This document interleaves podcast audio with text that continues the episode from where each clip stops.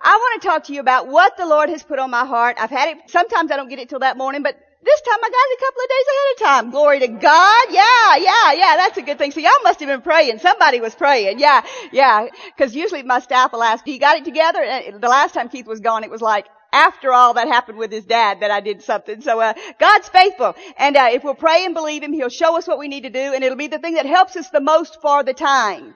You know, when you're traveling on the road and stuff, everybody comes up and says, what book's the best for me? Well, it's the one that's going to help you right now. You know, the one that's going to help put you over for what you need today and tonight. Well, I'm expecting good things and I know you guys are expecting good things. So, uh, we want to talk about the subject of what?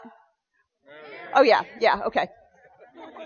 Okay, we'll talk about the subject of marriage tonight.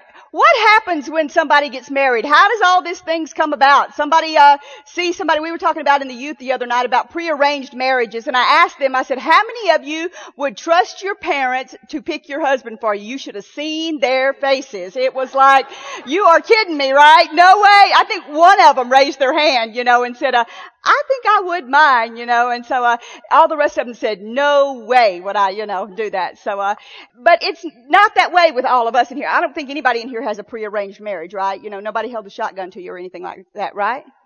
Raise your hand if they did. Somebody held a shotgun. Okay. All right. Everybody's okay then. So everybody in here got married of their own free will, right? Some of you didn't say nothing. That's scary. Everybody in here got married on your own free will, right? Right. So what happened when you got married? What do they call it in the world? That you tied the knot, right? Yeah, you tied the knot. So what does that mean? You tied the knot. Came one. Became one. Let's find out some more about that. What does it mean to tie a knot? To tie a knot means to twist together so that separation is difficult.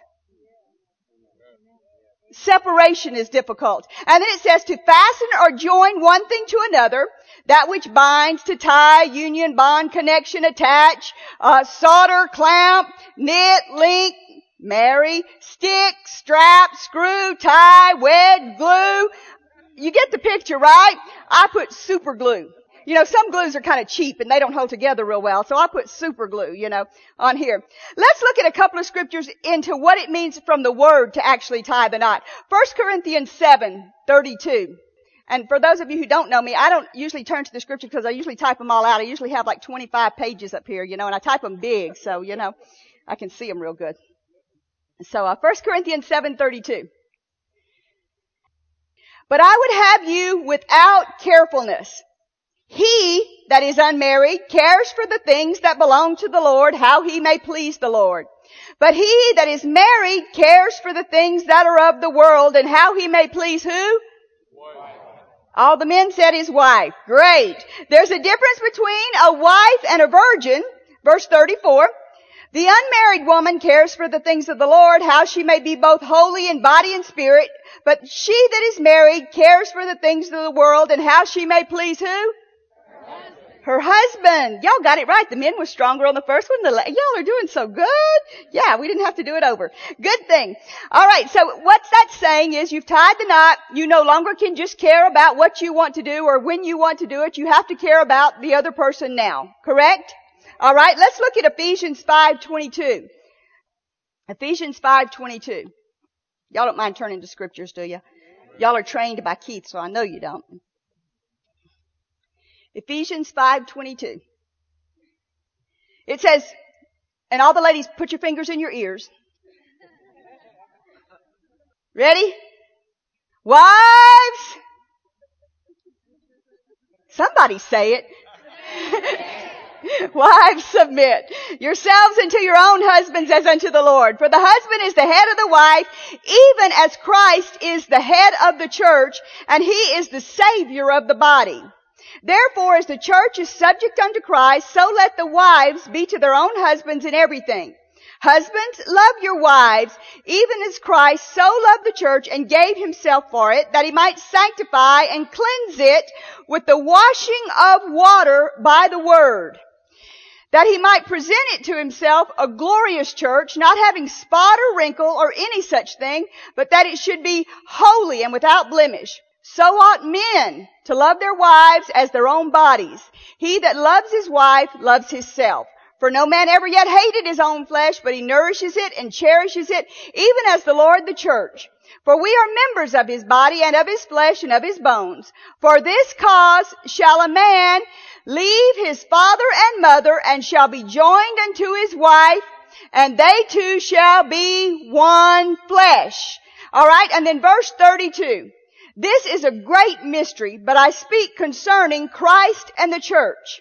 Nevertheless, let every one of you in particular so love his wife, even as himself, and the wife see that she reverence her husband.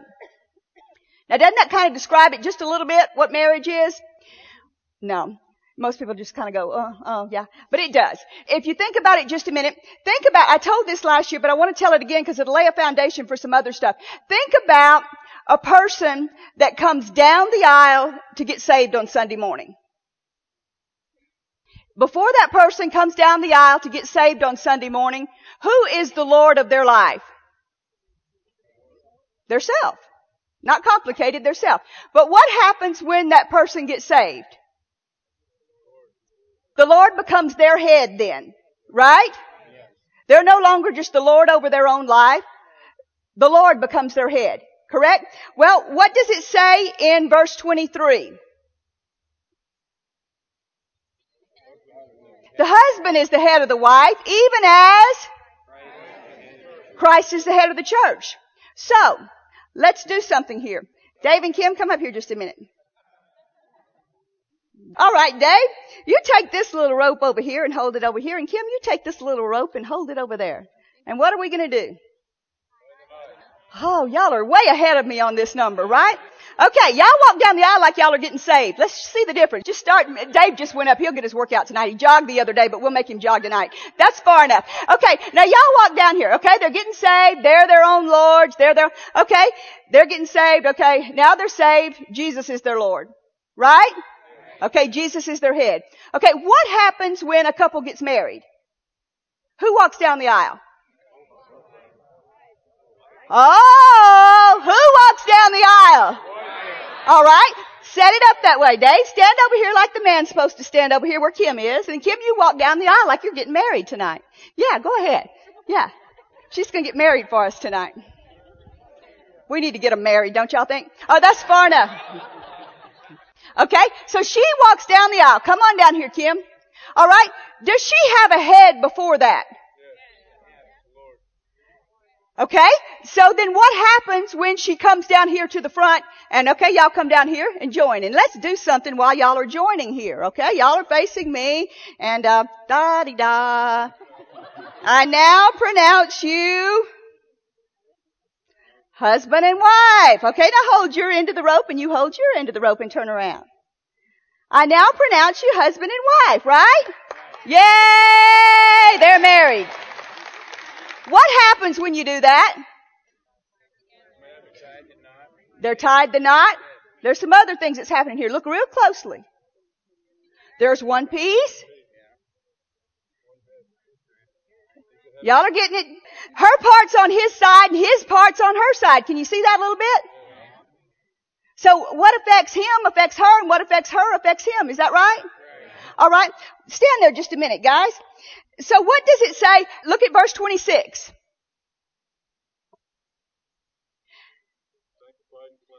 That he might sanctify and cleanse it when a person gets saved, person gets right, he's gonna sanctify them and he's gonna clean them up, right? Right? And he's gonna clean them with the washing of the water by the word. So the word is represented by the waters. It's cleansing them and washing them, right? So um, what I want us to do, what does it mean to cleanse it? Clean it up. Get out all the impurities. Get out all the bad things out of it. Get all the things that are negative out of it. Okay? So what happens when um, you've got a couple here and they've just gotten married? What happens to the thoughts of that couple? They have to change. Their thoughts can no longer be just to focus on exactly what they want. Because what did we read first off in 1 Corinthians? It says that the husband cares about what now? his wife. What does the wife care about? The husband. So what has to happen now? They have to cleanse their mind of what they thought before that they wanted to do and how they wanted to do it and how they wanted to react and how they wanted to do things and when they wanted to do them and how they felt about this. What will help them do that? The Word will help them do that. So we're going to use the water as the Word. We're going to use this rope here and I'm in my own place so I can do this. Y'all stand and hold it over the flowers though so Kim don't fuss too much. Okay? Hold the rope over the flowers here. Okay? This is Kim and Dave. Right? Kim is pink, Dave is blue. What happens when you pour water over a knot? Can y'all see this? It pours water over that knot. Okay, we just poured water over it tonight. Now y'all pull it a little bit. Pull it. I mean pull it. Stress, a problem. Y'all are having a big fight. Okay? But you got the word last night. So it tightened up a little bit because of the word last night. Okay? So what happens the more words you get in you? Tighter that knot gets. The harder it is for what's that word? Separation. Tying a knot, it twists things together so that separation is what? Difficult. And the rope is twisted together to where it's harder to pull it apart now because it's got some water on it. It's got some word on it. Harder to pull it apart. Let's see what happens to this rope by Friday night. See if we'll be able to get it apart. Y'all want to? We'll leave it up here and we'll let Dave and Kim see if they can keep their marriage together by Friday night. so, um, you understand what I'm saying? It's a knot. You've tied it together. You've got uh, two people now. They've become one. Right? So what does that mean? When we become one with God, what happens to us? We become in covenant with God. We become a part of Him. Everything that He has that's good, what happens? What's Keith been teaching us on Friday nights for weeks and weeks and weeks and weeks? The blessings. Redeemed. Everything that God has becomes ours. Whether, I mean, we sure get the better end of this deal because uh, what you have to do when you get saved is you have to totally give yourself, right? When you get married, you have to totally give yourself. Not this 50-50 stuff, it's 100%. But, as you're doing that, and you're getting, when you get saved, you get all of God's good things. I mean, you get healing, you get prosperity, you get deliverance, you get wisdom, you get answers, you get everything that you can think of, right? What does He get? Our junk. So you've got somebody that's got something good, and then you've got somebody that's got something bad. What happens when you get married? No matter what the other person's got, you get it. You become one. If they've got good things, if they're rich, then you become rich. I don't believe in all this prenuptial stuff. I mean, that's not covenant. That's, uh, protecting yourself because you know you're going to get a divorce probably. So, um, why else would you do it? Okay. So, uh, I said it. Anyway, um, I tell you what, Keith would have had a doggone hard time getting me to sign a prenuptial. Well, all he had was his car, so. Been difficult, right? I mean, that's all you had, right? A dog maybe, but that was about it, you know? So, uh, and I had even less, so, uh, you know, there you have it, you know? So, uh, maybe the clothes on our backs. So to sign a prenup, you know, it would have been just ridiculous. But anyway, you get the good, you get the bad. You get everything in a covenant. You know, when we were at school, um, Doc Horton taught a class on blood covenant, and he told us about some two different tribes that cut a covenant with each other. Some of y'all might remember it that went to Rhema. And he told us about these little guys that were like three and a half feet tall. And then these other guys that were like giants, you know, they were like seven feet tall. And they cut a covenant together. Now wasn't that a good covenant? Yeah. yeah. Well, the giants were lacking in lots of areas, you know, there were so many things. They didn't have food and all different kind of things he told us about, you know. But the little guys, I think they were called the pygmies or something. They were the little guys and they could not defend what they had. They kept losing everything they had because they couldn't defend themselves.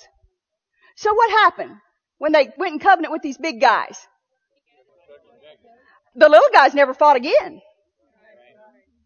They used the big guys to fight for them. They used their strength to fight for them. Well, that's the way it should be in marriage.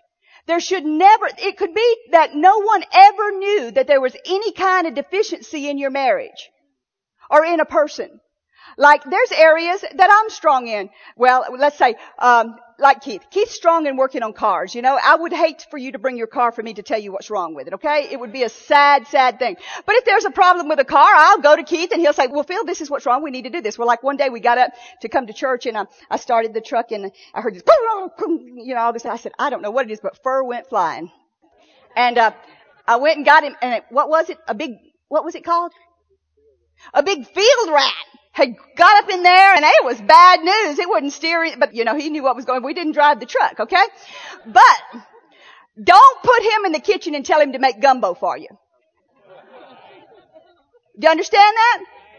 But you'd never know that because you could come to my house and eat gumbo and you'd never know it. Because I know how to fix it. So anything that I can do that's strong, You'd never know that he didn't make it unless I just put up a sign, I made the gumbo. you know? Well, the same thing with the truck. You didn't know that I didn't know that there was a field rat in the truck. You just knew that he said don't drive the truck, so we didn't drive the truck, you know? Every person in their marriage, most likely, you've got strong areas, Joan's got strong areas, Fred's got weak areas. Fred's got weak areas, Joan's got strong areas. But if you do it right, nobody ever has to know those weak areas.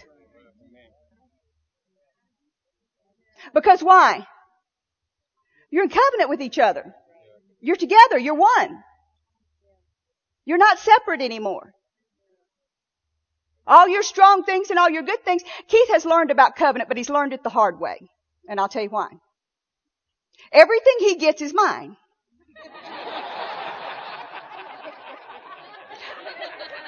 it's a fact. It's a fact. You know, he'll get a new coat. He can't wear my clothes, you understand that. But I love big coats and big jackets and, you know, different things like that. So if he gets a piece of jewelry, I'll wear it on this finger, you know, or I'll, if it's a little big, big deal, but he can't get it around his wrist or he can't, you know, I mean, so he does not so good by the covenant. he got the bad end of the stick, you know, but I've come out real good on the covenant part.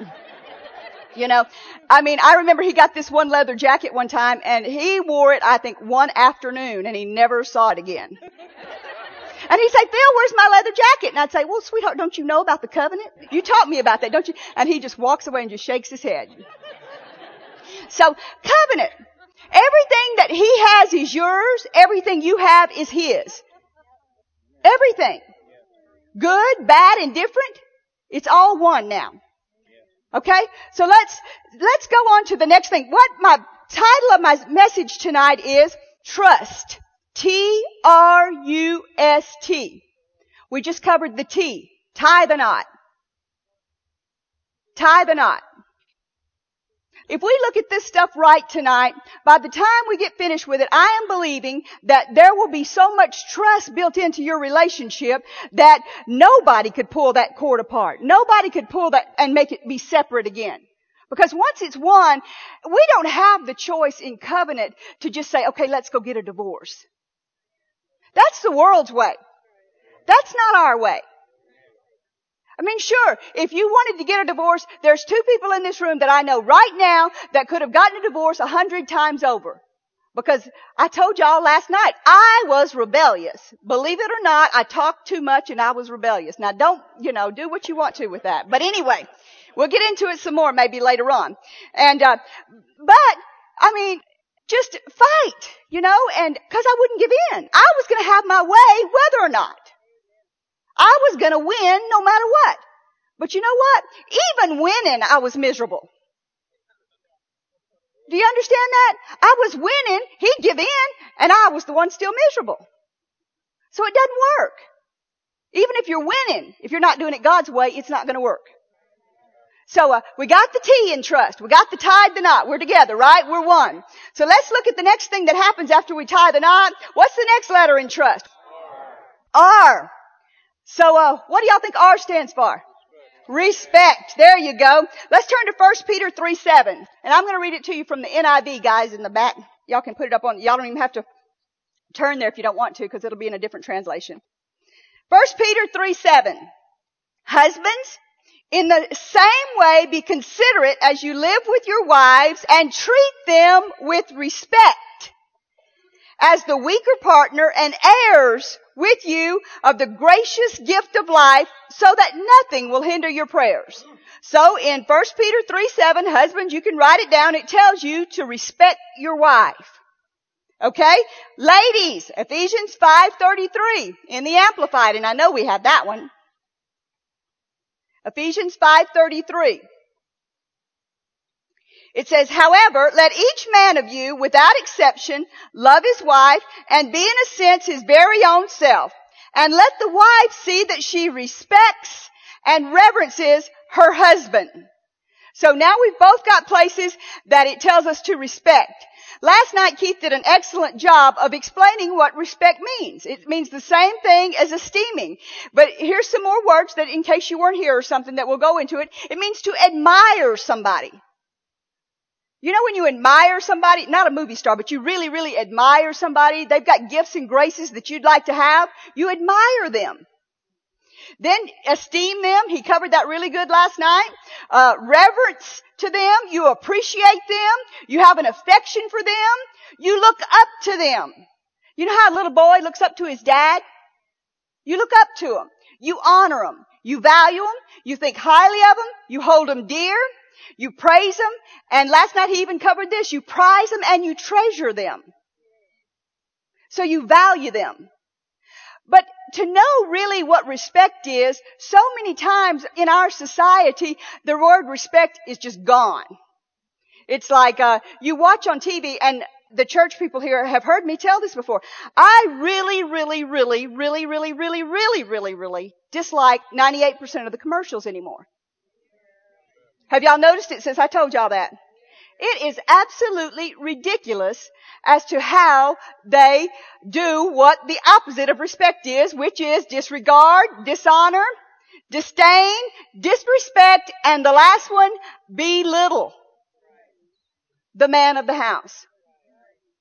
Even like, and I don't want to call any names, there's a chicken commercial, you know? And they come home and the three of them, the husband and the two kids are sitting at the table and the wife has worked all day and she brings home the bucket of chicken and they're all fighting over which one they're going to get. And he's like the, one of the little kids. You know? Or the one that they say that about, um, he just had to have a motorcycle. Y'all know what I'm talking about? Or what was the one that they sprayed the furniture with that he didn't even have a sense enough to get a squirt bottle and spray furniture to make it smell better? Now what does that do? There's no respect in that. But now that's a TV commercial. Right? We don't have control over those. But what do we have control over? Us sitting at the dinner table with some people. And he gets to telling the story. And she decides right in the middle of it, it ain't right. And there ain't no other way but to do what? Just like what he said last night, he was not kidding you. We were out. We were actually, I think, on our motorcycles that day, weren't we? And we were sitting there and somebody pulled up to tell me, to tell me that they like my trike. Not his Harley, but my trike, okay? Alright? And she was going on and on about my trike. Well, the husband was driving the car and they said something and about the trike or something. And like she knew. That's what's the bad part about this is, like she knew exactly about that motorcycle. She was beginning to tell all of, he was beginning to tell something about the motorcycle and she corrected him and told him he was wrong. Just shut up. Let me do it. Let me do it where she was the one that was really in the wrong. He was the one that was actually right. Well, that's belittling your partner. That is not respecting your husband. And husbands, it ain't cool to get in front of people and tell your wife how fat she is. It ain't cool. You know, you see those commercials, that guy, um, the wife comes in and she says, does this make me look fat? And what does he say? You betcha. That's it. You betcha. You betcha. Oh boy. You know, that's not respect. It's no longer that who did the Bible say was the head of the house? Y'all got quiet. All you men should have yelled that one out. Who did the Bible say was the head of the house? Husband. The husband. But all of our movies, all of our commercials, everything in society today paints a different picture for us. It's that the woman is superwoman, Wonder Woman. She does it all and he can do nothing except for lay around in a hammock. Well, that's not the way the word set it up. But you know, part of the problem in that is not just the wife, is husbands not being the head of their houses. You know? You've got both sides of it. You got men that refuse to be the head of the house and you got women that love being the head of the house.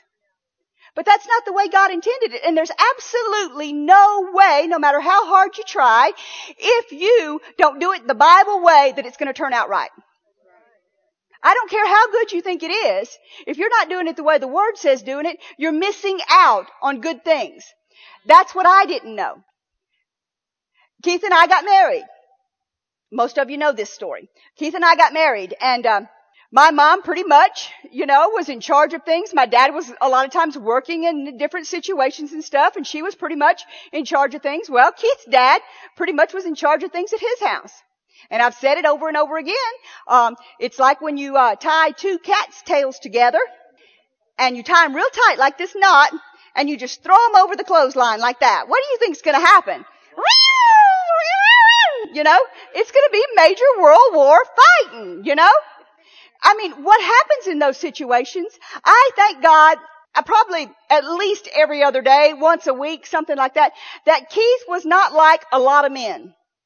A lot of men will not go and put forth the effort to stand their ground and say, we're doing it the Bible way. Most people are not going to put forth the effort to say, it's not going to be this way. They'd rather give in than fight. They'd rather bend. They'd rather quit. They'd rather stop. They'd rather just pull away to themselves. But I thank God for a godly man that said, where does he say? Where's the scripture for that? Where's the scripture? And he didn't give in. He didn't give in. Yes, praise God. Because what happens is now we have a better marriage than I'd say the biggest percentage of population in society today. But it wasn't because I didn't try to run things. I did. I did. And one day I remember explicitly, I not only ran offices and had staff working under me. I've done it pretty much ever since I can remember. But uh, one day I came in the door and he looks at me real sweetly and he says, never mean. He just says, Phil, you're home now, sweetheart. You know, in other words, you're not going to run home now, sweetheart. You can run the office, but you're not going to run home. You know, when it tells a man to be the head of the house, it doesn't say for him to beat it into his wife. It tells him to be a godly man, and if he does it the way God does, what did it say God did? He loved and he cherished it. Him saying, Phil, sweetheart, you're home now, was not abusing me. It was reminding me, Phil, you're not going to run this place, you know, you can run that place maybe, but not this one here. Because that's not what the word says. So we have to change our mentality in today's society. It's got to be changed. Because if we don't, how many divorces are there today? It's unreal. It's unreal. It's over 50% now. You know, it's more like 60, 70% now. And why is that? Because they're trying to do it their way and not this way. And this way is the only way that works. Find the scripture it. It says that when you get saved, Jesus is your Lord. When you get married, who is your Lord? Y'all said it real quietly, but it still says it in the scripture. I didn't write it. I know the first, it was the funniest thing. I don't even like telling this story, you know, because um, I can't look at Keith when I tell it. I got saved when he was tarrying. Our church people knows what that means. But I got saved when he was tarrying. You know, he was tarrying and he was tarrying and he was tarrying and he was tarrying and he was tarrying and I got tired of him tarrying. So I thought, well, it's something that I'm doing that's keeping him from receiving the Holy Ghost. You know, so I went forward and I got filled with the Holy Ghost, you know. But I got baptized, you know, and when I got baptized, I thought because it was a certain denomination, I thought, okay, well, Phil, you might as well as give in now because you won't be able to wear makeup anymore. You won't be able to cut your hair anymore. You won't be able to wear jewelry anymore. And forget the pants, sweetheart. That's it. Which was the worst one for me. You know that. So, um, but, um, that wasn't what the Lord told me. I got baptized and somebody, we were riding in the car with them and as we were going along, they said, um, just believe that when you come up, you'll be speaking in tongues. So I did. I believed what they told me. I didn't know. I'd never been around this stuff like he had all of his life. So when I went down, I went down and wasn't speaking in tongues. But the moment that I started coming in an upward motion, I started speaking in tongues. I mean, and I really started speaking in tongues and been doing it ever since, you know. But Keith knew that the Lord had spoke something to my heart that night. And we walked into our trailer to change clothes and it was like three in the morning or something by then, wasn't it? It was really late. And um, he says, Phil, what did the Lord tell you? And I said, nothing. I lied. You know, because I couldn't tell him. I couldn't tell him because it was so unusual for me. I had never heard anything like that. This was before we knew these words even existed. I had never read the Bible at that point in time. I probably had never even turned a page in a Bible at that point in time. And um, the Lord told me, I couldn't tell Keith this probably for I don't know how long, probably a year or so. I don't. Do you remember how long it was? It was a long time, wasn't it? Anyway, the Lord told me when I was coming up and I got baptized, He didn't tell me about not wearing jewelry and doing makeup and my hair and all these other things. The only thing He told me that night was submit to your husband. Now isn't that a real winner? You're gloriously filled with the Holy Ghost, alright? You're happy and shouting and then all of a sudden, boom!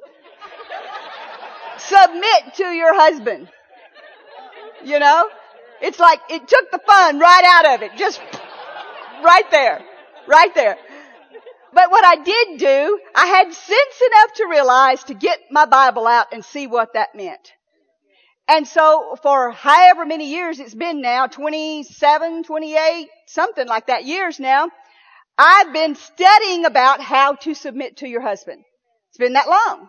28 years. And it's been a subject that has been so near and dear to my heart because it's been a subject that is so lacking in our society today. I mean, you can't accomplish what you need to accomplish for God.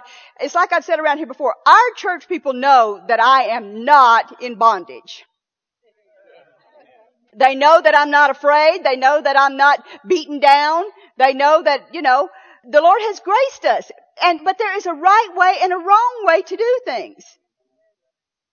And now I'm happy. Then I was getting my way with things and I was miserable. Go figure. God's way works. So the R stands for respect. We in today's society must begin to respect each other again and respect the place that God has given us. You say, well, my husband doesn't read his Bible. How am I supposed to respect him? Well, you may not respect him as a person in some of the things he does, but you do have to respect the point that he has the place because God said he's the head of the house. And I got news for you. I don't care how hard you pray, he's still the head of the house. And I don't care how much you, I know I could stand up here tonight and tell you at least a half a dozen stories of a wife that got the leading from God that they were supposed to go here or they were supposed to go there. One of them called us in the middle of the night and said, Brother Keith, we're coming home. We found out, wife prayed. She heard from God. We're supposed to go here and start this church.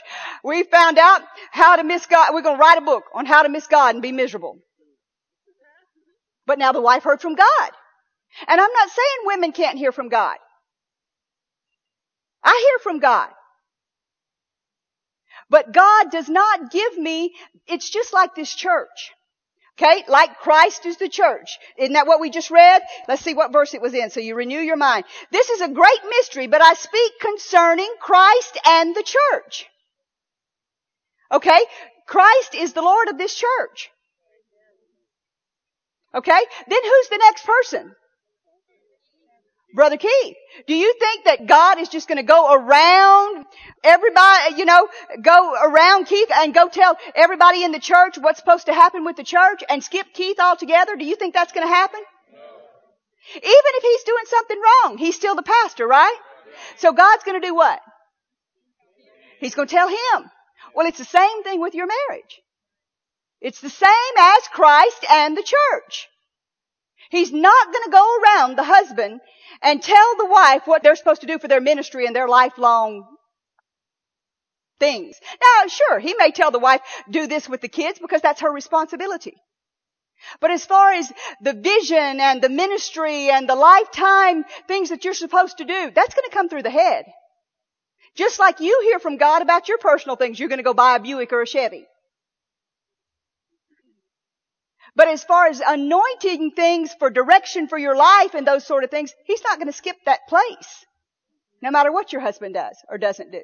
So husbands, you need to be praying and hearing from God. So we don't want to skip this respect issue. You know, we need to train our kids right. We teach the kids in children's areas that the husband is the head and that the wife is the support and the helps, you know, and uh, that has to be that way. It doesn't matter what a commercial shows you or what anybody else does. The respect issue has to be there. So let's go to the next letter. What is it? You. Anybody want to guess at that one? Nope. Nope. I probably should tell y'all, right? Y'all have to guess. Y'all can be led, right? Y'all got the Holy Ghost? No. No. Unreliable. Oh, you'd have never got that one, would you? Well, see, the Holy Ghost gave me that one. He didn't give it to you.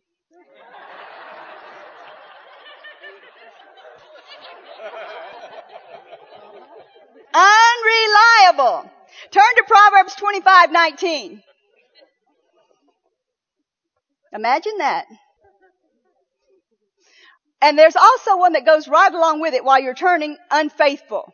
Unreliable, unfaithful, they're pretty much a lot the same. So, Proverbs 25, 19. Confidence in an unfaithful man in a time of trouble is like a broken tooth and a foot out of joint. Yuck. Let's read it from the Living Bible. I think we have that one too. Proverbs 25:19 from the Living. Putting confidence in an unreliable man is like chewing on a sore tooth or trying to run on a broken foot. What's the word that comes to your mind? Pain. Useless. Uh, no good to you. You try to take a step on a broken foot, what's going to happen? You're going to fall. It's useless to you. You ever stood up on a foot that went to sleep? It feels useless to you. Just, you fall. It's no good to you. In reliability and faithfulness, something else comes to mind to me though. Does anybody in here ever heard of uh, the virtuous woman? Let's turn there. Proverbs 31. Everybody should know where that is. Proverbs 31 verse 10. Who can find a virtuous woman? For her price is far above rubies. The heart of her husband does safely trust in her so that he will have no need of spoil. She'll do him good and not evil all the days of her life. Now the Amplified says, a capable, intelligent, and virtuous woman, who can find her? She's far more precious than jewels and her value is far above rubies or pearls. The heart of her husband trusts in her confidently and relies on and believes in her securely so that he has no lack of honest gain or need of dishonest spoil. She comforts, encourages, and does him only good as long as there is life within her. Now that's a reliable person, isn't it? Very reliable. In 1 Timothy, you can turn there, chapter 3, verse 11, there's qualifications for deacons and bishops and those sort of things. Any of y'all ever read them? 1 Timothy 3.11. It tells something that makes you qualify even to serve in the helps ministry of a church. It says, even so, husband. Now it's talking about the husband, but listen to what it says. Even so must the wife of the husband be grave, not a slander, be sober, and faithful in all things. Faithful. The wife of the husband. Doesn't just mean if the husband is faithful, it means who else has to be faithful? Why does it matter? Because they're all in one now. And whatever he does, she does. And whatever he has, she has. And whatever he is, she is. Good or bad. They're all the same. The Amplified says, the women likewise must be worthy of respect. Serious, not gossipers, but temperate, self-controlled, thoroughly trustworthy in all things. Now what does reliable mean? Dependable. It says capable of being dependable.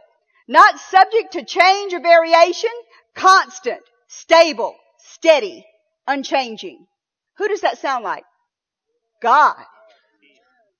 Keith, yeah. I believe that, yeah. Reliable, constant, stable, steady, unchanging. So what is the opposite of those things? Unreliable. Listen to this. See if it sounds like nobody in here, right? So don't raise your hand. And like Keith says, just look straight forward. Nobody will know it's talking about you, okay? Likely to change moods frequently. Nobody in here does that. That's what happens so many times. Is you wake up in the morning and you wonder with your spouse what side of the bed are they going to get up on today. Listen to some of these words. Now don't raise your hand. They're moody. They're erratic. They're temperamental. They're unstable. They're unpredictable. They're flighty. They're unsteady. They're changeable. They're inconsistent. They're undependable.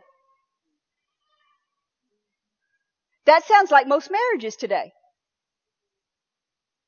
I mean, you see it all the time. I mean, our example of marriage is not TV. That people yell and scream at each other and it's okay and it's the way it's supposed to be. We don't have to have that kind of thing. Why is it that way? What makes you stable and solid? The Word. The foundation of the Word. The fruit of the Spirit makes you steady and stable. What happens when you see a marriage that's in an uproar and a turmoil and it's these things, moody and erratic and temperamental? This is what I was when we first got married. Nobody in here raise your hand. I'm just going to talk about me. Okay. I was moody. I didn't get my way. I screamed. I fought. I said ugly things. I was temperamental. If it didn't go just exactly the way that I wanted it to go, I had something to say about it. I had to have my way about it. Unstable. I mean, bless Keith's heart, he didn't know if I was going to get up on the right side of the bed or the left side of the bed today. Was it a good day or a bad day? Up and down like a yo-yo. Up and down, up and down. You never knew what the person was going to be like that day. But what helps steady you and change you? The washing of the water by the Word. The Word, the foundation of the Word. So if you think that um, the word doesn't make any difference in your marriage, it's the only thing that can change these things. It's the only thing that makes you more consistent and more steady and more stable. It makes you less moody. Because if your spirit man on the inside of you is stronger, what happens to your flesh man? It gets weaker. But if your flesh man is stronger and you have absolutely no word in you, what happens to you? Your spirit gets weaker and you can't even hear it. You can't even hear it telling you not to say that. You just say it before you think about it because your spirit man is so weak because you haven't fed him. But if you feed your spirit man and he gets stronger and stronger and stronger, then when a situation arises like what Keith was talking about last night, you know not to say it, but not only do you know not to say it, what happens next? You don't say it. The reason that you say it is because you've been too carnal. You've been too fleshy. How do I know this? Been there and done that. The more words you get in you, the stronger your spirit man is to where that your flesh can't just do what it wants to do when it wants to do it and how it wants to do it. You have something inside of you giving you a check and saying, now Mo, don't tell Sharon that today. It's not the best day to tell her that. Now next week would be a good day to tell her that. Even the Bible talks about, uh, let me think of who it was. Keith will have to help me here. He's my, uh, story man. Was it Naaman and Abigail? Was that their names? Um, he told David and his mighty men about not giving them food and he had spared all their lives and all these other things. And uh, she was a wise woman. But God told her he's drunk tonight. Don't talk to him tonight. Wait till tomorrow to talk to him. Well, no, that's the Holy Ghost, isn't it? That's wisdom. Well, person that's too carnal, what would have happened? They'd have went in that night and said, you stupid idiot. Don't you know he spared all these people? Da, da, da. What could have happened to her? She could have been dead. Yeah. That's exactly what could have happened to her. But wisdom says, don't say that now. There's a time and place that you can say things. There's a way to say things. And even if you are out at dinner and stuff like that, and somebody does say something wrong, you can say when you get in the car, sweetheart, did you know that that was actually this and not this? Oh yeah, I forgot that. Instead of belittling them in front of somebody else. Besides that, most of the time, what difference does it make? Most of the time it ain't gonna change your life or their life or the person that's listening to his life. It's just you gotta be right that ugly stinking word Keith calls, what is it, that word he uses sometimes? P-R-I-D-E. Yeah, that's what that word is. Pride.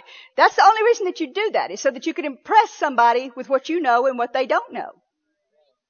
You know, so uh, we can change ourselves from being moody and erratic and temperamental and unstable and unpredictable and flighty and unsteady. I mean, it's not okay to fly off the handle. It's not okay ever to lose it. It's not okay ever to yell and scream. Ever. The only reason that you do that if you're doing it is because there's not enough word in here.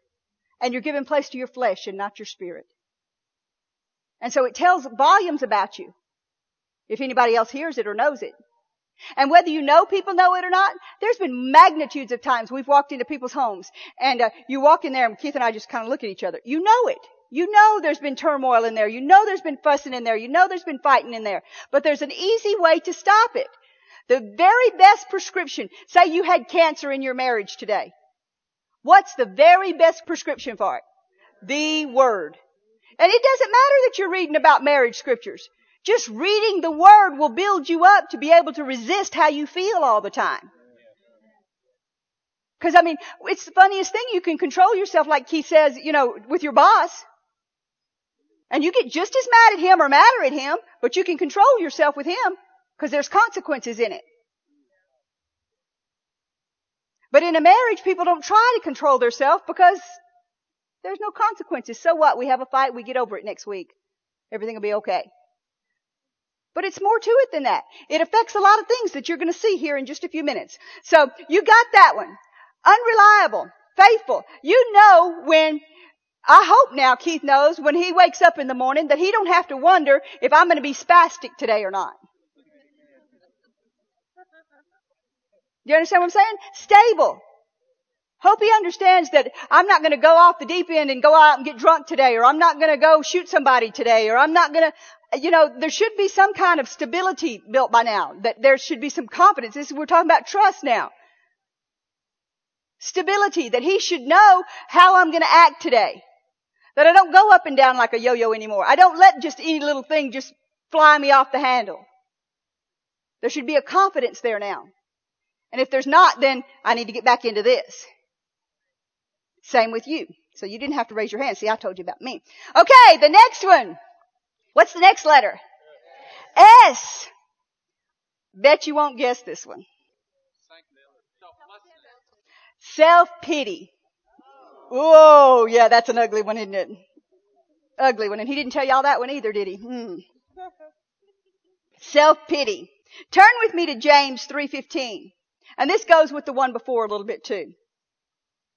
This is from the Amplified, so they can put it up for you guys, but, uh, James 3.15. And I never get any of my sermon ideas or messages from my husband, just so you know. And I never lie either.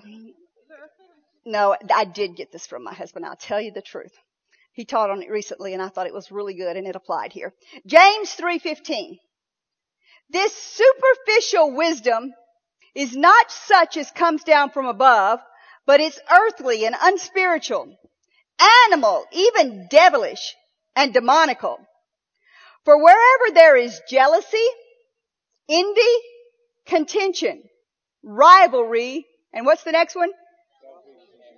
selfish ambition. There will what? There will also be these things. If you've got those things, these are going to be existent in that atmosphere. There will be also confusion, unrest, disharmony, rebellion, and all sorts of evil and vile practices. But the wisdom from above is first of all pure and undefiled. It is then peace loving, courteous, considerate, gentle. It is willing to yield to reason, full of compassion and good fruits. It's wholehearted and straightforward, impartial and unfeigned, free from doubts and wavering and insincerity. And the harvest of righteousness, of conformity to God's will in thought and deed is the fruit of the seed sown in peace by those who work for and make peace in themselves and in others. That peace which means concord and agreement and harmony between individuals with undisturbedness in a peaceful mind free from fears and agitating passions and moral conflicts. So what happens when selfishness is present? Confusion. Discord when selfishness is there. Self-pity, pitying oneself, especially exaggerated or self-indulgent pity, it only cares about people knowing that it has been afflicted or in misfortune. Now self-pity is really, really ugly stuff. Because it is something that to me is almost like the spirit of the devil. Feeling sorry for yourself all the time. Always wanting someone to pet you. Keith has a saying, never pet a powder. Guess where he got that from?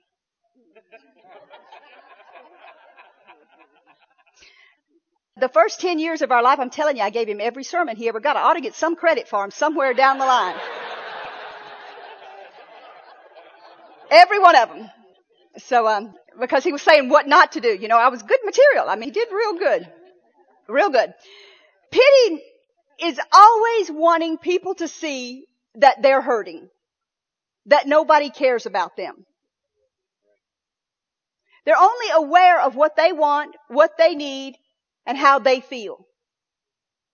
They have totally and completely lost consciousness that there's another person in the relationship that has needs. All that they think about is what they don't have, what they're not doing for them, how bad their situation is. It aggravates me when I see women put pressure on husbands to buy things for them when the husband has no more money than they have. It's ridiculous. What do they want him to do? Pull it out of the sky? You have faith too. You have just as much faith as he can have. You can believe for it just as well as he can believe for it. Or you could do something else. Get a J OB. And get it for your SELF pity. I mean, it's aggravating. I mean, men, you know, can work and work and work and work and uh, just believe in God to pay the bills. And women sit around and don't have anything to do. I'll pick on the men in a minute. So women sit around and don't have anything to do, so they look at magazines and they look at stuff and they go to the mall and they feel sorry for themselves because they're deprived. And the whole point of it is who deprived them. But who do they blame? And it is the husband at fault. And that's what happens all the time. People sit down and for their lot in life, they have another person to blame for it. Just like here in the church, for instance. We're talking about Christ in the church. This will sit better with some of you. Some of you will get mad, but get over it. Just exactly like people come into the church. It's happened to us forever. It happened to us when we were with Brother Hagin and them. People don't want to bless you a lot of times. They want to know what can you do for them. How can you build them up? Like they come in the church and um, they tell us that they have this ministry. This is my ministry. I'm a prophet or I'm a prophetess, or I'm an apostle, or I'm a teacher, or I'm a psalmist, or I'm a this. And they want you to stop everything and get the microphone and say, okay, Barbara Joy, you've got it, sister. Come on, this is yours. We built this whole church just for you. God sent us here to build this place just for you. We'll sit down and just let you do it. They used our faith, our anointing, not ours. God gave it to us, but we obeyed what He said. But they don't want to do it for themselves. They want to use yours. They want to use your church as their voice. They want to be able to come in here and prophesy to everybody in the pew and tell them what they can and can't do. They want to use your things. Because why? Because they can't get it on their own.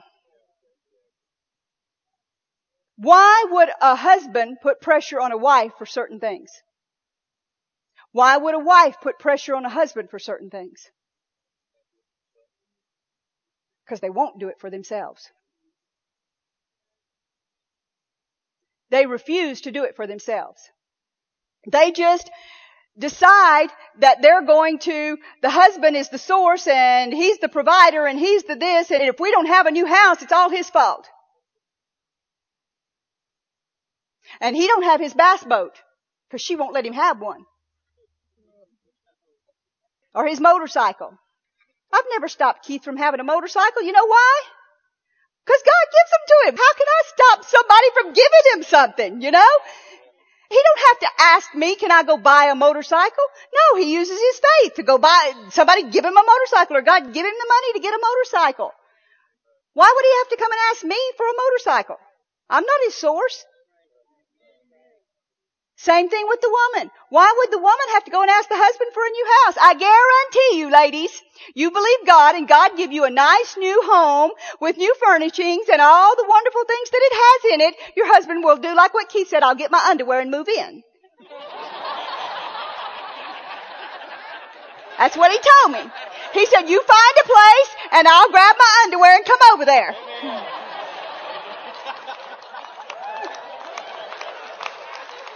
I'm telling you.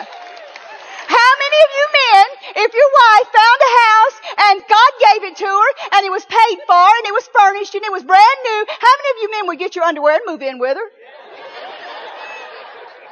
That's just what I thought. And how many of you women would pitch a fit if somebody came up and gave your husband a bass boat? I don't see a hand anywhere. Isn't that amazing? So why do we sit around and feel sorry for ourselves about things that we don't have and put pressure on other people? Because they don't recognize the gift that's in us. They don't recognize our place. They don't recognize our calling. They don't recognize us. They don't let us do things. Well, there's reasons that those kind of things happen. I don't let just anybody get up here and say what they want to say. They go start there. And say, we have people all the time. God's called me to do this. Good. Do like we did. Go preach in churches that don't have any money to pay you. And you have to believe God for gas money to get home. Go where people steal your offerings and you still don't have money to get home. Then you can have what God's called you to have. I mean, it's the same way in marriage. You sow good things in your marriage and you lay the foundation of the word and do the things that you're supposed to do and you're not going to have to ask anybody, can you have this or can you do this? It will take totally and completely all the pressure off of your marriage. Because the answer is God's your source. You need somebody to pay you attention? What do you do?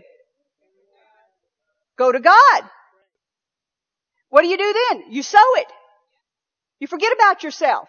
You get things by sowing things. You don't get things by demanding things. The person that I am more likely to put up here to do something, or Keith is more likely to put up here to do something is who? Somebody that's been sowing. Dave, first time I saw him, I guarantee you, we did not even know each other. He came in here, he started dealing with things for me, he started moving carpet, doing this, doing that, doing this. Never upset because he had to do some menial clean the floor or sweep the floor or clean the toilet or whatever needed to be done. It was just at that point in time, he and I here, Keith was on the road traveling, the staff was gone, and I was here with a bunch, a bunch, a bunch of people from Service International, and it was like, what do we do? What do we do next? You know? But it didn't matter what needed to be done. So if I'm going to pick somebody to put up, who am I going to pick? Somebody that sowed. Somebody that gave. Same thing in your marriage. What's going to happen? You want something from your marriage. I guarantee you, men, if your wife is doing everything that you ask her to do, the way that you ask her to do it, and never complaining about it, are you going to love her? Absolutely. She's never fussing about what you ask her to do. She's just glad to do it. Never complaining about it. What's that going to make you want to do? Shower her with love and do things for her. Men. Right? Absolutely. Ladies. What if your husband is all the time doing things for you? What if he's all the time buying you presents and going places and doing things that you like to do? Like go to car shows and ladies like to do that. Go to car shows and um go look at motorcycles and um talk about airplanes. And uh, those sort of things. So you sow that kind of stuff, and it's the strangest thing to me because I know how I have been all my life, and I know most of you were that way. When you're dating, they can do no wrong. So I'm not really sure when the self-pity part starts. The first time you didn't get flowers for your anniversary? Well, you know you don't want to go there with me because I'll say, how come you didn't give him flowers for your anniversary? It's his anniversary too. Aha, somebody got it back there. Aha, there you go.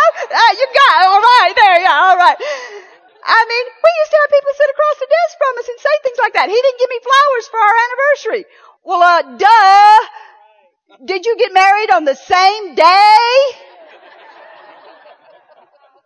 Where is his flowers? You know, people are warped. Self-pity stuff. It's confusing. It's lies. It's no good. It's torment.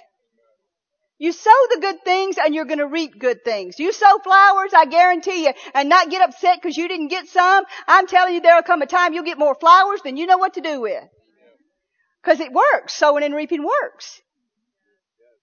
It always works. So self-pity to me, if I had to pick one thing that caused marital infidelity and affairs, it would be self-pity. You say, why do you say that? Well, because that's what happens. You get to work and you've had a bad night with your husband and he didn't bring you flowers for your anniversary. So you begin telling this man that works next to you about it. And he's like, oh, you bless your little heart.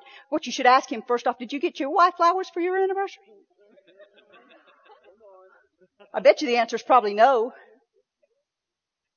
But that's what happens. You get going with another person and you get to telling them all your little secrets and get to telling them all the little things, how your spouse is mistreating you, man or woman or woman or man, how they're abusing you and how they're mistreating you. Because of what? Feeling sorry for yourself. Nobody pays you any attention. Well, the only person that really needs to pay you any attention is God. And if He pays you attention, it really doesn't matter what everybody around you pays you attention because He'll make a place for you. Just like in the church. If God pays attention to you and He says, Keith and Phyllis, put that person up there to do that. Guess what? It's gonna happen. Same thing in your marriage. God can change your husband's heart. God can change your wife's heart. But you gotta keep Him first. Because if He matters, then He can deal with anybody's heart and He can twist it and change it. Ask me how I know. I don't have as much rebellion as I used to have. I can't tell you when Keith and I had a disagreement or an argument about something. And I was a world class arguer. Uh, if he said it was black, it was white, come blank or high water. Y'all are slow tonight, I'm telling you. Woo! Okay, the next one. The T. The final T. What does it stand for? Goes along just what we were saying. Truth. Truth. All these things are adding up and we'll talk about them here in just a minute. Um, the truth is, just like what we were saying, many husbands say, if my wife would submit to me, I would love her. And all the women say, if my husband would then I'd submit to him. Lies. lies, lies, lies. Ask me how I know. because it don't work. I mean, if you're getting everything, the only way that a relationship works is if people are giving. It's the only way it works is if people are constantly giving. To be honest with you, Keith and I don't have time a lot of times to think about what we want. We're too busy thinking about what this church needs that he's got to go speak at, or what this person needs, or that this church member uh, can't pay their light bill this week, or that this person's sick and we're going to believe for their healing. You get busy enough for God, and you're not going to have time to be in self pity and believe all the lies about things. What's wrong with people is they don't have enough going in their lives with, for God. They've got too much free time on their hands. You get to believe in the truth and not believe in lies and start serving other people and start doing things for other people and the truth is going to come to you. I know exactly when I begin to get revelation about marriage. It wasn't all the time that I was sitting down reading the scriptures about marriage because all they did was make me mad. hey, I'm human. They did. They made me mad. I thought, how is this fair, God? He's not supposed to change anything and I'm supposed to change everything? How is that fair? But the only way that things can work with you and God is when a husband and wife become one. That's the only way that they're going to be able to accomplish what God wants them to accomplish. And it's the lies that the devil feeds them that keeps them from accomplishing what God wants them to accomplish. Because they are not doing what God wants them to do. I'll remember it, I guess as long as I live. The very first time I got light in an area where marriage was concerned, I was dealing with a couple that was about to get a divorce and talking to them about marriage. And given revelation that I had just read from the scriptures, most of it at that time, I didn't even believe it myself. Brother Hagin said he preached prosperity when he had what, two nickels in his pockets or a dime or something in his pocket, something like that. And he preached it with, I mean, every fiber of his being. And what happened to him? He got it. He prospered. He prospered. What happens so many times is people get so wrapped up in their marriage and what's going on with them and what they need. And if they could just look outside themselves, there's people a lot worse off than them. The truth is, the word works. The lie is believing that you're doing without. Believing that the word doesn't work. Just like what I was doing. If you put it to practice in your life, it works. It works. Say, for instance, when Keith and I were first getting into the ministry and stuff. This will help some of y'all, so listen real carefully. Keith had a call on his life. I knew he had a call on his life. We'd go to services and Brother Hagin would say, get down on your knees and commit your lives to the Lord. Keith will tell you, I'd go home and say, I'm not doing that. People don't know what the cost is to that. They may not have to do what I have to do. And I wouldn't do, I'd get mad. And I'd take it out on him. Why do we have to do that? Why do we have to serve God that way? Other people don't have to do that. Why do we have to give up everything and do this? I mean, it's so many stories of it in the Bible. I've taught you on several of them, Moses and Zipporah. The worst time of his life, what happened? I mean, God's dealing with him with the burning bush. You know, he's dealing with him about his ministry and things that he's got to do. And what does she do? She starts chewing on him. Just like last night. What happened with David and Michal? I mean, ministry. Things are happening in his life. And what does she do? Not good. So this is exactly what's happening with Keith. God's dealing with him. I mean, he's got five new subjects to start teaching at school on September 4th, 5th, 6th, 7th. And this is August the 15th and I'm whining and complaining and feeling sorry for myself that he's not paying me any attention. Now you've never done it, I know. You've never fussed at your spouse because they're not paying you any attention. Well, I was. That's how carnal I was. I didn't see it. I was too blind to see the significance of what was going on in our lives. Because of why? Believing lies. What did this say? What did this verse say back here about a uh, selfish ambition would do what? Would cause confusion. I was blinded to it. I was blinded to the truth that there was things that we needed to do in the ministry. That not only did he have a call on his life, but I had a call on my life. But I was refusing to do it. I was refusing to even get quiet enough before God. Now you can say, well, I'm not called to the full-time ministry. Well, maybe you're not, but you are called to a ministry. And there are things in your life that you're supposed to be doing. I don't care whether it's a doctor or a lawyer or a trash picker upper. You've got a call on your life to do what God tells you to do. And if you're not doing it, then things are not gonna progress for you. When he was trying to seek God and get all these things for his classes and stuff, I was the thorn in his side at that time. This was many years ago. He was trying to hear from God. Now was I trying to help him hear from God? Not at all. Not at all. And what happens is when you're doing these things and all you're doing is feeling sorry for yourself, you get more and more and more and more and more and more and more and more confused. And you can't even see the truth. Because it's like what somebody I know real well has said. When the truth comes and you refuse it, there's only one thing left. The lie.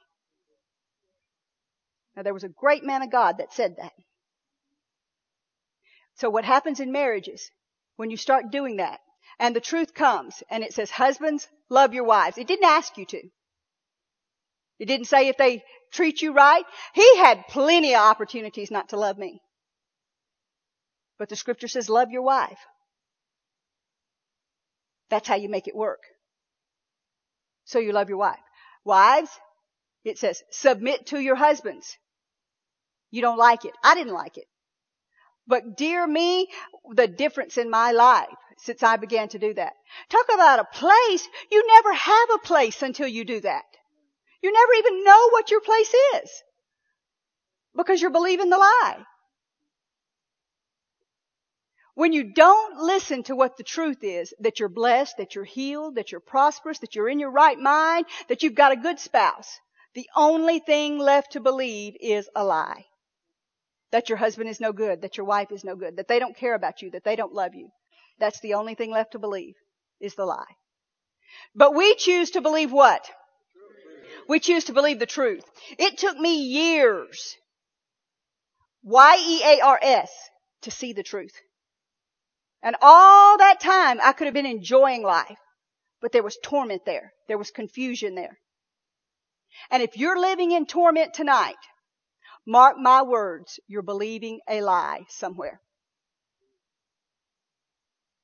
If you're living in torment in your marriage tonight, you're believing a lie. Go back and look. You don't have to talk to your spouse so much about it, but go back and see if you're doing what the scripture says. Go back and see if you're doing the truth of the word. If you're not doing the truth of the word, then God cannot change anything in your situation. Because you gotta be doing the word in order for him to help you. He wants to help you. He don't like the torment any better than you do.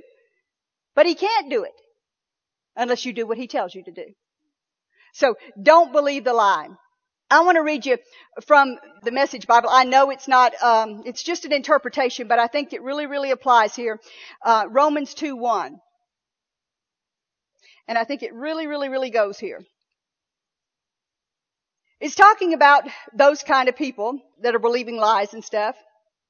It says those people are on a dark spiral downward. But if you think that leaves you on a high ground where you can point your finger at others, think again. Every time you criticize someone, you condemn yourself. It takes one to know one. Judgmental criticism of others is a well-known way of escaping detection in your own crimes and misdemeanors. But God isn't so easily diverted. He sees right through all such smoke screens and holds you accountable for what you've done. You didn't think, did you, that just by pointing your finger at others, like your spouse, you would distract God from seeing all your misdoings and from coming down hard on you? Or did you think that because He's such a nice God, He'd just let you off the hook? Better think this one again. From the beginning, God is kind, but He's not soft. In kindness, He takes us firmly by the hand and leads us into a radical life change. And what's happening so many times in marriages? Nothing is that person's fault. Everything wrong in your life is someone else's fault. Everything that's not right with you is someone else's fault. And why do people do that? Did the scripture just say? To get the spotlight off of them. Instead of them being willing to change what's wrong in their life, instead of me being willing to change what was wrong in my life, all I could think about was how he was putting everybody else at school first and everything else first and nothing to me. He didn't care about me. But the truth was, I didn't care about him.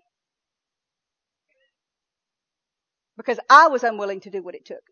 I was pointing the finger at him instead of looking at my insides, at what was going on with me. The first place that you start to fix your marriage is not by looking at your spouse. The first place that you start to fix your marriage is by looking on the inside of you and finding out what do you need to change. I've seen it. Keith has seen it over and over and over and over again. And you don't get in fear about it, but you see it all the time.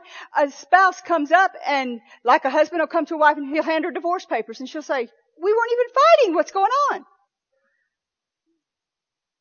Well, what's going on is the last 20 years, nothing has changed. And so there's the divorce papers. But there's a way to fix all that. Is things that you discuss, things that you know the other one likes. Begin to do those things instead of the things that they dislike. Start looking at the inside. Ask the Lord to remind you of the things that they like. I think that was a big problem with me. I went through thinking that marriage was this, okay, work, dinners on the table, have all the clothes washed, have all the stuff done, you know, fix the house perfect, it's clean, all these other kind of things. And to be honest with you, Keith could have cared less about most of that stuff. He'd rather that I spend time with him. He don't care if I cook. Yeah, I can cook and I'm a good cook. But most of the time he would prefer that I didn't cook so that I'm not worn out to spend time with him. Same thing with you guys. You gotta find out what your spouse likes. Not what Keith likes, not what I like. Find out what your spouse likes. Find out those things that please them. Like, I mean, I could tell you story after story of the ways I've tormented Keith, but you know, it won't bless you very much. Like, being 200 pounds overweight for the big part of our marriage kind and loving and sweet. I mean, he still loved me anyway. But that didn't mean I was blessing him all the time. That didn't mean it was making him happy. And what would have happened if 20 years down the road he'd have come and handed me divorce papers and said, you know, before we got married, I told you I didn't want to be with somebody that got 200 pounds overweight. And I would have just dropped my mouth and said, what do you mean? I've been this way for, but nothing changed. I still wasn't doing the right thing. So find out the truth in the situation. Find out the things that make your spouse happy. Your wife, your husband, and work on those things.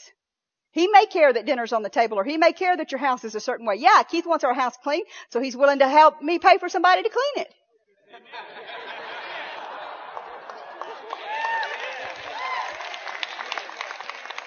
Instead of me having to clean it. So there's ways to fix things. So, yeah. Yeah. You know, well, it's no fun going through your married life, you know. I mean, you know, you think back on things, how stupid you were going through your married life, you know, and you're so overweight, you turn the lights off and pull the covers over your head before you can get in bed with your husband. I mean, that's not fun for him. You know? Then you wonder why somebody hands you divorce papers. Thank God he was a godly man or we'd have been separated many, many, many years ago. You know? You can't pretend about those kind of things. They're serious things. And uh, you got to deal with them. So um, all these things and all the things that we talked about in the trust stuff, if you start on what was the list? Let's see, I got it back here. If you start on tying the knot and the respect and the reliability and the no self pity, being a giver or taker, and always living in the truth, what do you think that's going to do? Do you think that's going to build trust in your relationship? Do you think Keith and I have a greater trust today than we did 28 years ago? Do you think that he's concerned that if I get out in front of somebody that I'm going to say things now that would just embarrass him or torment him or like I would have used to done when we first got married? There's a trust that's built there. There's a trust that's built over years and years, just like what he was saying last night. Brother Hagin used to say this all the time. We'd get tickled at him. He said, no, if Miss Oretha died, uh, you know, he said I'd never divorce her. He said, because, uh, it takes too long to train them. He said that all the time. He'd say it. I mean, he did. He, uh, no, no, no, no. You know, I wouldn't divorce her. He said it takes too long to train another one. So, but um, through life, we as married couples are all believing for things in our lives. We're believing for the church people. We're believing for houses. They're believing for lands. They're believing for cars. They're believing for better jobs. They're believing for good things to happen in their lives, for them to be prosperous, for wisdom, for their ministries, for anointings, uh, their businesses to prosper. They're believing for all these things. But what can hinder those things?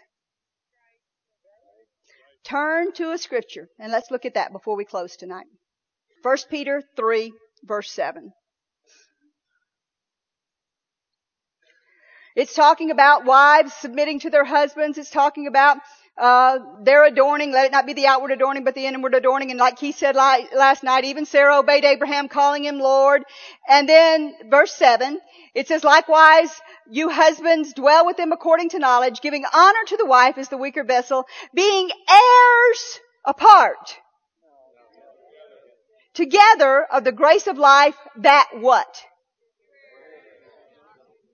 That your prayers be not hindered. What does it mean to hinder something? Get it, slow it down. Delay the progress of. Interfere with the action of progress. Hamper, impede, obstruct, block, down. I was thinking this afternoon about things you think about hinder. I was thinking about a couple of years ago we had a pretty good snowstorm here around Christmas time. And I remember, I think it was Karen, was it you that drove from here to Springfield and how long did it take? It was hours and hours because there was snow on the road and she got stuck and she couldn't get up the hill. There was a big truck jackknifed on the road, you know, and she was hours and hours and then she was supposed to be going to St. Louis and how many hours did it actually take you to get to St. Louis from the time you left here? Exactly. So add all that up. About 24 hours. Yeah. A couple of days to get to St. Louis from here. Now how far is St. Louis from here? Three and a half, four hours, right? It took her two days to get there. To St. Louis in the snow. Now, I don't know about you. I have faith. I do. But dear me, I don't want anything that I'm believing for to take absolutely one second longer than I need it to take. I mean, I'm a very patient person. Y'all all know that. And uh, I don't do anything fast, and I don't like anything done fast. You know. All right. I never talk fast either. So what would I do if I wanted something of my prayers to be answered sooner? I mean, would I want it to be, it didn't say stopped. It didn't say it would stop your prayers. But you can stop your prayers by taking two extra days instead of four hours. What is the number one thing that stops people from getting their prayers answered? Quitting. Not giving honor. Yeah, they quit. They just quit. They give up because of the time. It takes too long. They give up. This is not happening. So do you want something that it's going to slow it down even more? Think about a faucet that's got sediment in it. The water's going to come through. But at what force? It slows it down. It hinders it. It'll get to you eventually and you'll fill up the tub eventually. But what's better? To turn on the faucet and zappo, you got the big tub full of water, you throw your bubbles in it and you sit back there. or for it to take four and a half hours to fill up your bathtub. Because you got something in the faucet. Isn't it a lot smarter to take the time, take the effort, and unscrew that filter from that faucet and get it under the faucet and take out all that crud and grud and sand and whatever it is in there and then put it back on and it just flows so free and comes so quick. What if we took the time to do that in our marriages? That's what it was talking about here. It was talking about in First Peter, it was talking about marriages. Things that would hinder your prayers. Husbands not loving their wives, wives not submitting to their husbands would hinder your prayers. I mean, we won't have a show of hands in here, but I guarantee you that there's people in here that's believing for healing. They're believing for finances. They're believing for jobs. They're believing for answers. They're just believing for all sorts of stuff. And has it seemed to take a long time? Don't shake your head. Longer than really what it should. Well, it might be that your prayers might be slowed down just a little bit. Like it took her two days to get to St. Louis when it should have took her three hours. What happened to the children in the wilderness? They got there. But 40 years later, we can unclog those pipes to our prayers being answered. It does matter if you fight in your marriage. It does matter if you squabble and squeal and squawk and everything with your spouse all the time. It matters to your health. It matters to your finances. It matters to your job. It matters to your brain. It matters to every part of your being. Your kids. Are there problems with your kids? Have you prayed about it and prayed about it and prayed about it? Well, it'll, it'll happen. Eventually you'll get to St. Louis. Eventually you'll get that tub filled. But it sure is a lot better when there's no snow on the road and you just get in your car and, and if I was driving three hours and, um, I got a ticket doing 92 and a 55 one time. And the cop said, just slow down, sweetheart. I said, yes, sir. No ticket. But then I got a ticket for not dimming my headlights soon enough and I could not complain at all because I had been given so many warnings. It was just unreal. And so I got a ticket for not dimming my headlights soon enough. And I just smiled while I wrote the check because, uh, you know, mercy. And, uh, cause I don't do anything fast. But think about how fast you can get to St. Louis when the roads are clear. Think about how fast you can get your prayers answered when there's no strife, when everything's right in your marriage. Think about how quickly answers can come. Keith and I, I guarantee you today, if we would have agreed on something when we were having all that strife, we were dog poor broke. I'm telling you. We were broke. We were believing God. I mean, if it wouldn't have been for our parents sending us fresh vegetables that we could keep in the freezer, I mean, we would have starved to death. I mean, one night we got up and we had Wes one night. Wes, raise your hand. This is Wes. This is a good friend of ours. We've known him since those days. And uh, one night we were so broke, we had, I think, carrots and onions. And Wes said, Wes had some money. And Wes said, let me take y'all out to eat. And so we went to Montague's that night. We, I mean, we ate steak. Do you remember? And lobster. And um, I'm telling you, we ate. That's the very night though, you guys, that we tell about Trigger and the shifter getting stuck. We were in our nice clothes. You remember that night? Well, that was Wes that took us and blessed us with Montagues. But what I'm trying to tell you is that, um, get back to my story, is we were broke and we were fighting all the time. And we were sick. I was sick and we were fighting all the time and never, never put the two together. But the moment that I began to do what I knew I was supposed to do in submitting, and the moment Keith was totally loving, you know, the whole thing had to work. Both of us had to work. I mean, it was like almost overnight that we could pray about something. I mean, and answers and answers and answers and answers left and right and answers to questions and solutions and everything was working out for us. I guarantee you we would not have heard from God to go start a church in Branson had we have been fighting and in turmoil. We couldn't have heard. We wouldn't have been in unity. There would have been no way. So where would have all those blessings gone that you guys just did for us on double honor days? They would not have existed but you know the worst part about that is? In the middle of our fights, we would not have even known it. Do you see what I'm saying? We would have not even known that Faith Life Church of Branson was going to take up offerings and give us offerings to bless us if we wouldn't have been doing what we were supposed to be doing and getting our marriage right and on the right track. Because Faith Life Church of Branson probably wouldn't have existed. So that's what's happening with a lot of marriages today. They do not even know what they're missing out on. They don't even know the good things God has for them. Don't even know the blessings He has in store for them because it's more important to them that they get their way in the here and now. That they get their point heard and that they're right.